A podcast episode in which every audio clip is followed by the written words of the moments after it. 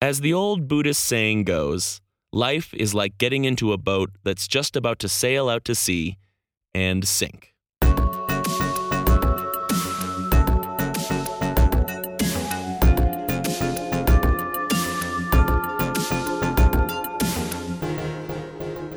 Getting discomfortable with Buddhism.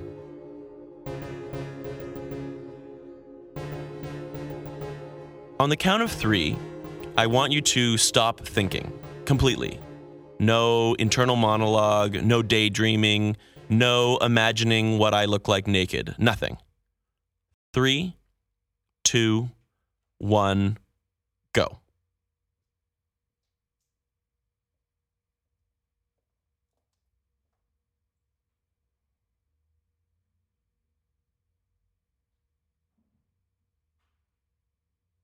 So, did your mind wander?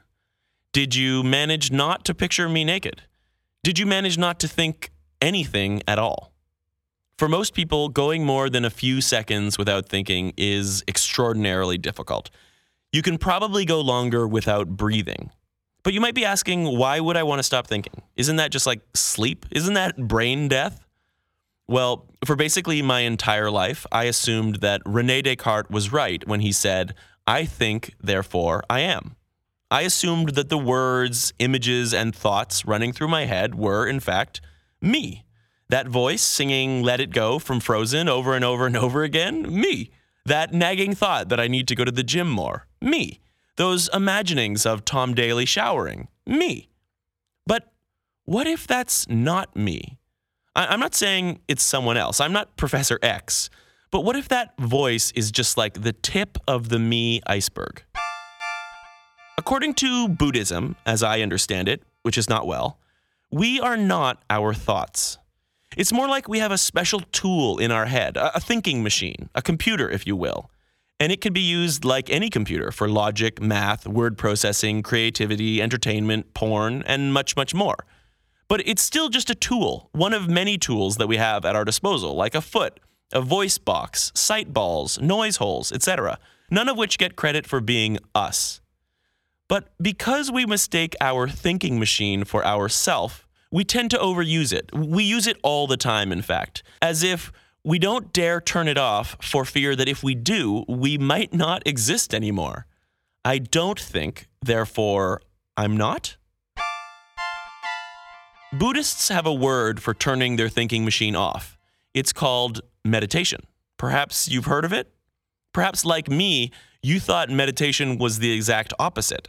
I always assumed it was the act of overthinking, of deep philosophizing, of, of searching for insights, or puzzling over whether that guy from Making a Murderer is or is not innocent. But no, on the contrary, meditation is the act of not thinking, or anyway, of trying not to think and failing hilariously. It's one of the most difficult tasks imaginable, in part because to be imagining it is to be thinking. You can't use your thinking machine to understand not thinking. You need to approach it from a different place. When you learn to meditate, you gradually start to see the processes of your thinking machine in action, and you notice that you can notice your thinking, as if from a third person perspective.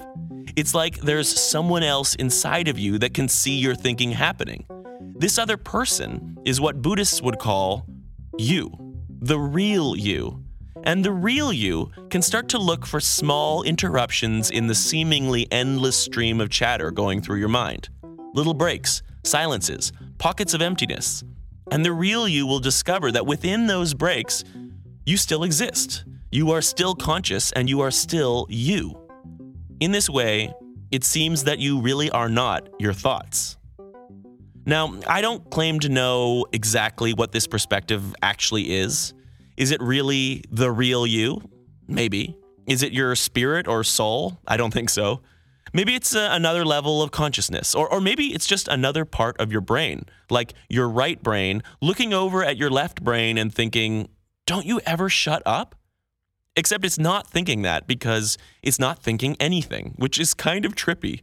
Whatever it is, it doesn't really seem to think as such. It's this quiet perspective inside of us that feels very peaceful, very calm, and, and very present. This is where the kind of cringe inducing, new agey buzzword mindfulness comes from. It's this perspective inside of us that doesn't seem to care about the past or the future. It's just chilling right here and now in the present moment, kind of like a baby in a high chair with a bottle of brandy. Whatever this perspective is, it's clearly a profound part of who we are, and we don't take advantage of it nearly enough, if at all. But that's probably because it's not easy to achieve.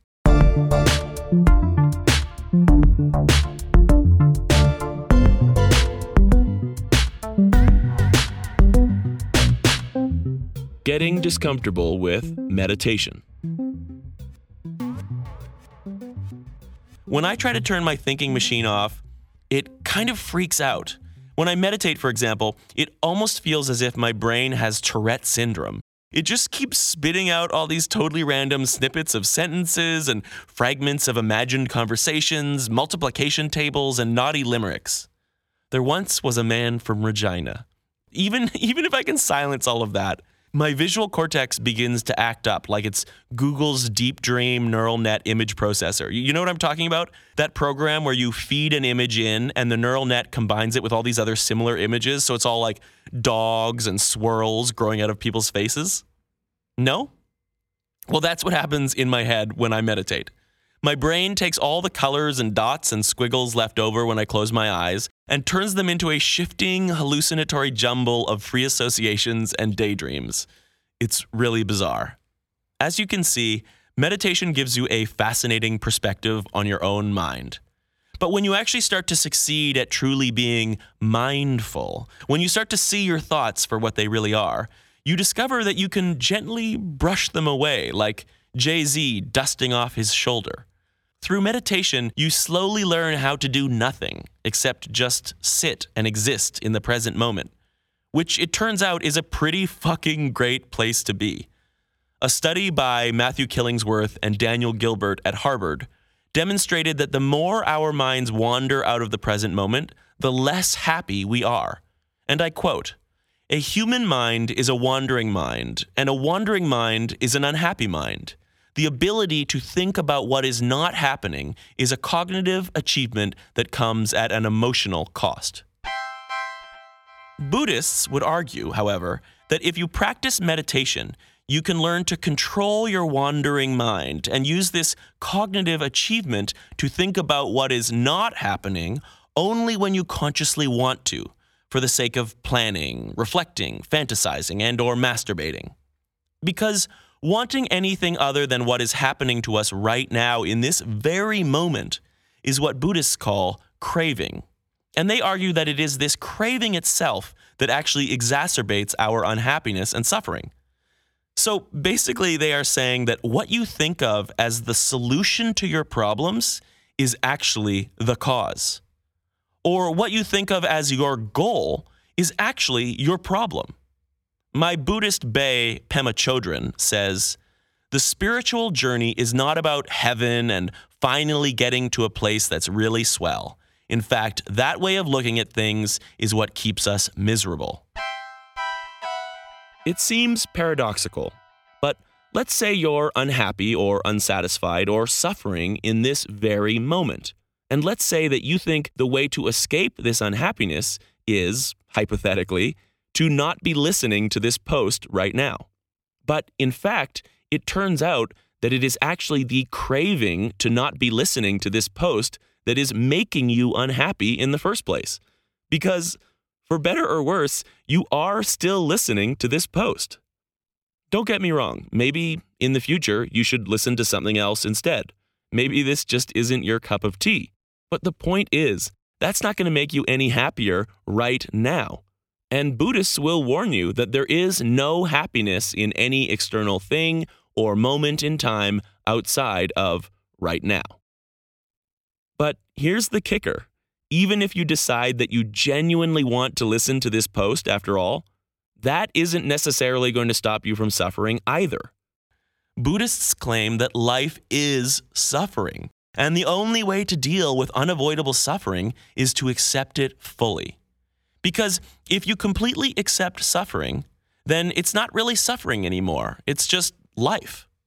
To quote Pema, quoting Zen master Shunryu Suzuki Roshi, life is like getting into a boat that's just about to sail out to sea and sink. Yes, that's an actual quote from Picho's essay entitled Hopelessness and Death.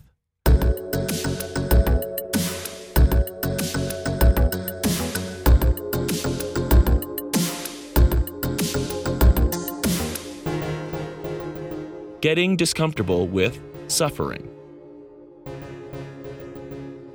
Now, if you're anything like me, this is probably the moment when you're thinking, nah, no thanks, booty. Good luck with all the suffering and pain and whatnot. I'm gonna go watch the complete Lord of the Rings extended cut trilogy. Okay, thanks, bye. Admittedly, Buddhism has a bad habit of really laying on the doom and gloom. About halfway through Pema Chodron's charmingly titled book, When Things Fall Apart, I was pretty much done with Buddhism forever, and like you, perhaps, was about ready to just give up on life altogether and smoke some crystal meth and have unprotected sex with a bunch of dirty strangers in a Korean spa. When suddenly, as if sensing this, Chocho switched gears and was like, Oh, I almost forgot. The key to Buddhism being even remotely bearable at all is that everything is deeply rooted in compassion kindness, and humor. The truth is, Buddhism is not as bad as Buddhists want you to think it is. I think Buddhists really go out of their way to hammer home these points about suffering and pain and a complete lack of all hope, certainty, and security, almost as a form of like Buddhist hazing. They want to break you down and make sure you're really serious before they give you all the good stuff.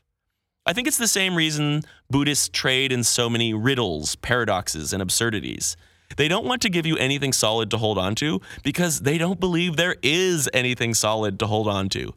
Buddhism doesn't want to give you any hope. They don't want you to have any footing because they're just going to push you into the deep end anyway. And when you resurface, gasping for breath, complaining, Why'd you push me in? I had my phone in my pocket.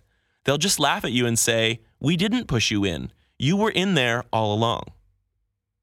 Which is to say, the solidity we think we have, the safety and dryness of the metaphorical pool deck that is life, is just an illusion we've created to feel safe, dry, and secure. And like all illusions, it is ultimately the source of our problems and pain.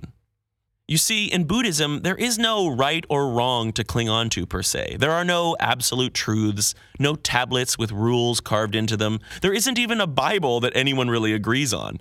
What kind of a religion doesn't even have a Bible? The kind that would argue that there is no absolute truth or righteousness to be had in any book or in life at all, for that matter.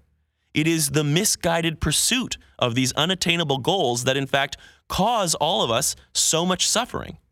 But, as Pema points out, the first noble truth of the Buddha is that when we feel suffering, it doesn't mean that something is wrong. This is when Buddhism started to make sense to me. Yeah, life is suffering, but if you accept that fact with a lot of compassion and kindness for yourself and everyone else, and if you keep a really great sense of humor about the whole thing, then not only does life become bearable, but it's actually kind of nice. This was the morsel of positive psychology that Buddhism needed to finally match my experience of the world after my so called shame breakthrough. More on that in another post. After this realization, I was like, maybe I should have a chat with Buddhism's PR team.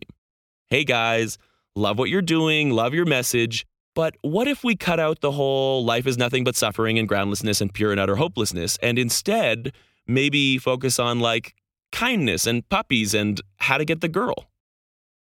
But then I realized if you skip directly to the everything is great part, you miss perhaps the most important step where you abandon all hope that anything will ever be what you consider great.